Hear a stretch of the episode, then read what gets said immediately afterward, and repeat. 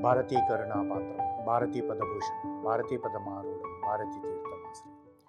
కూజంతం రామ రామేతి మధురం మధురాక్షరం హార్యో కవితా శాఖం వందే వాల్మీకి కోకిలు. యాగ సంరక్షణ అయిపోయిన తర్వాత గంగా నదిని దాటిన తర్వాత రామలక్ష్మణులు అడిగిన దానికి గంగావతరణం గురించి విశ్వామిత్రుడు అంతా చెప్పాడు. చెప్పిన తర్వాత ఆ రోజు రాత్రి అక్కడే వారు విశ్రమించారు. తెల్లవారింది. ప్రాతకాలంలో నిద్రలేచిన రామలక్ష్మణులు హైనికములన్నీ పూర్తి చేసుకొని విశ్వామిత్రుని మునులందరినీ సేవించారు. నదులలో శ్రేష్టమైన గంగా నదిని దాటారు. ఆ తర్వాత విశాల నగరం దర్శించారు. రాముని కోరికపై విశాలపుర వృత్తాంతము విశ్వామిత్రుడు వినిపించాడు. దేవేంద్ర కథను వివరించి క్షీరసాగర మదనము అమృతము ఆవిర్భించుట మనకు ఎన్నో కథలు కళ్ళకు కట్టినట్టుగానే చెప్పాడు. చాలా దూరం ప్రయాణం చేసిన తర్వాత మర్నాడు మిథులా నగరానికి దగ్గరగా సమీపించారు.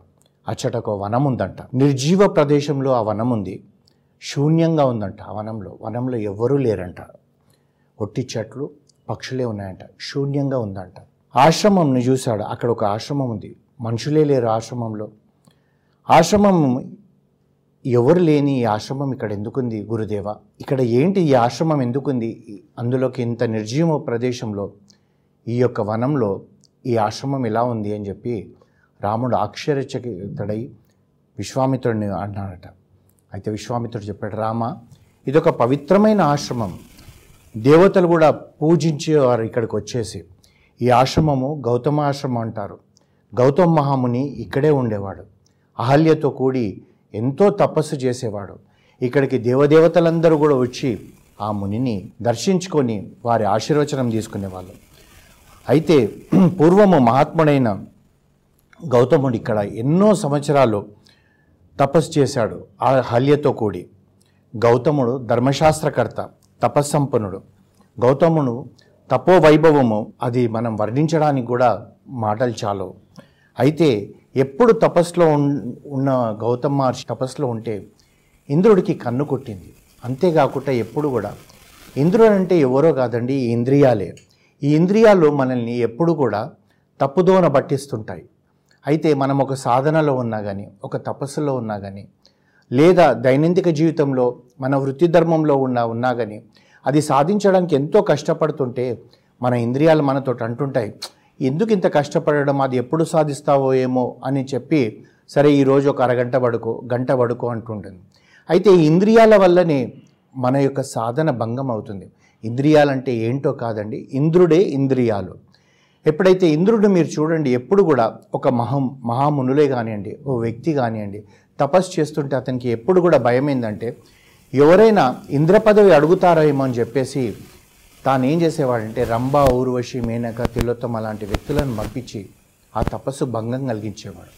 అదేవిధంగా ఇప్పుడు గౌతమహామాని గౌతమ మహామాని తపస్సు చేస్తుంటే తాను అనుకున్నాడు ఎక్కడ నా పదవికి ఎసురబడుతుందో ఏమో? గౌతమ్ మహాముని బ్రహ్మదేవుడు ప్రత్యక్షమై ఏం కావాలంటే ఇంద్రపదవి అడుగుతాడేమో అని చెప్పి దీన్ని భంగం పరచాలి. ఇతనికి ఇతని తపస్సును భంగం కలిగించాలని ఒక నిర్ణయంతో కూడుకొని ఒక రోజు ఏం చేశాడంటే గౌతమ మహాముని ప్రాతకాలంలో లేసి స్నానార్థకముకై గంగా నదికి వెళ్ళిపోయాడంట. ఆ సమయంలో ఇంద్రుడు ఏం చేశాడంటే గౌతమ మహాముని వేషం వేసుకొని ఆశ్రమంలోకి ప్రవేశించాడు. ప్రవేశించి అహల్యను చూశాడు. అహల్య చతుర్ముఖ బ్రహ్మ యొక్క మానస పుత్రిక. ఎంత అందంగా ఉంటుందో అంటే ప్రపంచంలో తనని మించిన అందగత్తెలు ఎవరు లేరు. తన మానస పుత్రికను సృష్టించిన బ్రహ్మదేవుడు ఏమనుకున్నాడంటే తనకు విద్యాబుద్ధులు నేర్పియాలని చెప్పి తాను వివాహం కాకముందు గౌతమ మహాముని దగ్గరనే పెట్టాడు. ఆ గౌతమ మహామునికి తాను సేవలు చేస్తున్న విద్యాబుద్ధులు నేర్చు నేర్చుకుంది.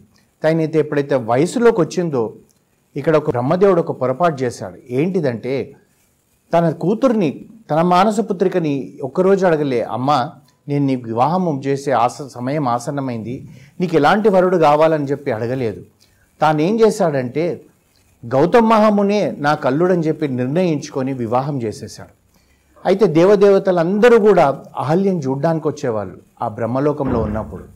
అయితే ఆ ఇంద్రుడు నీకు చూసినప్పుడు అహల్య మనసులో ఇంద్రుడి మీద మనసు పడ్డది. కానీ వివాహం అయిపోయింది కనుక గౌతముడే తనకు అన్ని అన్ని వేళల మనసా తన భర్త అన్న దీంతో తనని ఎప్పుడు సేవ చేస్తూ మహాప్రతివతగా ఉన్నది.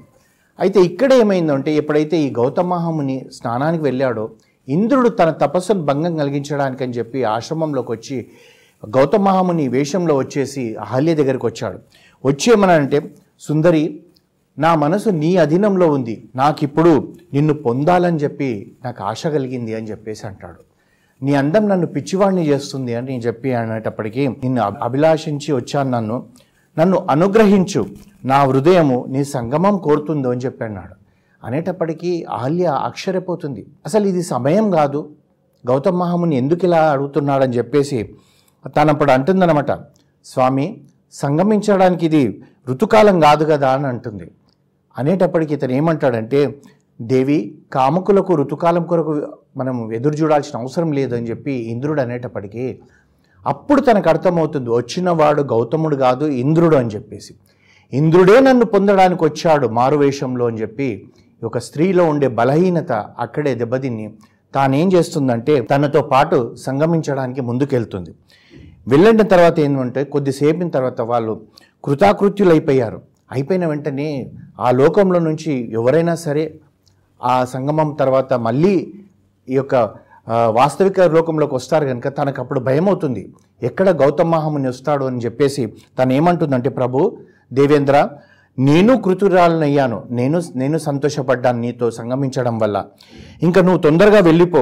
మన ఇద్దరి బాగును కాక్ష కాక్షించు. ఇంకా నువ్వు ఇక్కడ ఎక్కువసేపు ఉండకూడదు.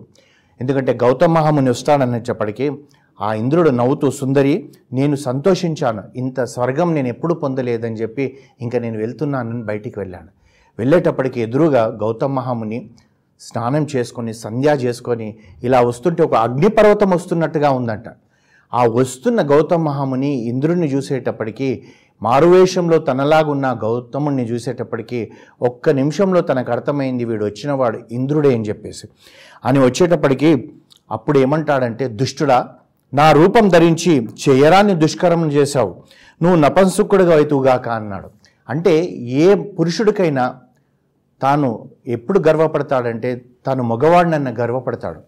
అందు గురించి ఇక్కడ ఏం చేశాడంటే గౌతమ మహాముని నీకు మొగతనం ఉండడం వల్ల నువ్వు ఇలాంటి ఆ- అకృత్యాలు చేస్తున్నావు కనుక నీకు మొగతనం లేకుండా పోతుందని చెప్పేసి శాపం పెట్టేస్తాడు. అంతే. ఆ దేవేంద్రుడు ఏడుస్తూ ఏడుస్తూ స్వర్గానికి వెళ్ళిపోయాడు. ఆశ్రమంలోకి వచ్చేసేటప్పటికి అహల్య అక్కడ ఉంది. గజగజ వణికిపోతుంది. అప్పుడు తాను ఏమంటాడంటే తను కూడా పొరపాటు చేసింది అని చెప్పి తాను వెంటనే శాపం పెడతాడు. అహల్య అనేక వేల సంవత్సరాలు నువ్వు ఈ ఆశ్రమంలోనే ఉంటావు. ఈ ఎవరికి కనబడకుండా గాలిలో ఉంటావు. నువ్వు ధూళి తింటూ నీ ఆహారం ధూళి ధూళిలో ఉంటావని చెప్పి శాపం పెట్టేస్తాడు. పెట్టేటప్పటికీ ప్రక్షాతాపంతో అహల్య దుఃఖిస్తుంది. కృంగిపోతుంది. అయితే ఆ ప్రక్షాతాపంతో ఈ గౌతమ మహాముని తనకు ఒక మళ్ళీ వరం ఇచ్చాడు రాముడు వచ్చిన తర్వాత నీ యొక్క శాప విమోచనమైన క్ష మరుక్షణమే నేను హిమాల హిమాలయాల నుంచి తపస్సు చేసుకుంటున్న వాడిని నీ దగ్గరకు వస్తాను. నిన్ను తిరిగి ఏలుకుంటాను. అప్పటి వరకు నువ్వు తపస్సు చేయన్నాడు అయితే ఇక్కడ మనం ఒకటి ఆలోచించాల్సింది ఏమంటే అంటే ఆహల్య చేయరాని పొరపాటు చేసింది. అయితే ఆహల్య ప్రక్షాతాపం పడి తాను మళ్ళీ ఆ యొక్క తాను చేసిన పొరపాటును సరిదిద్దుకోవాలంటే ఏంటిది? ఆ పరమేశ్వరుడు కాళ్ళ మీద పడడమే. ఆ పరమేశ్వరుడు వచ్చి తనను రక్షించిన రోజే శాప విమోచనం అయిపోతుందని చెప్పేసి గౌతమ మహామునికి తెలుసు. అందు గురించి తాను ఏమన్నాడంటే నువ్వు ఎవరికి కనబడవు? రెండోది ఏమంటే మనం తీసుకునే ఆహారం వల్లనే మనలోని కామం అనేది పెరుగుతుందని మనందరికీ తెలిసింది. అక్కడ వాడికి ఏం శాపం పెట్టాడు? నీకు మొగతనం ఉండడం వల్లనే ఇలాంటి కార్య కార్యాలు చేస్తున్నావు అరాచకాలు చేస్తున్నావు కనుక నీకు మొగతనం లేకుండా పోతుందన్నాడు. ఇక్కడ ఏం చేస్తున్నాడో? నువ్వు తినే ఆహారం వల్లనే నీకు ఈ కామం అనేది పెరిగింది కనుక అహల్యకు నువ్వు ధూళి ధూళిని భుజిస్తూ ఇక్కడ కనబడకుండా ఉంటావని చెప్పేసి తాను శాపం పెట్టాడు. పెట్టి కూడా వరం ఇచ్చాడు. ఏదో ఒక రోజు రామచంద్రమూర్తి ఇక్కడికి వస్తాడు. ఆ రోజు నీకు శాప విముక్తి అవుతుంది. అప్పటి వరకు నువ్వు ఎవ్వరికి కనబడకుండా ఉండి నువ్వు తపస్సు చేస్తుండు అహల్య అని చెప్పి శాపం పెట్టాడు.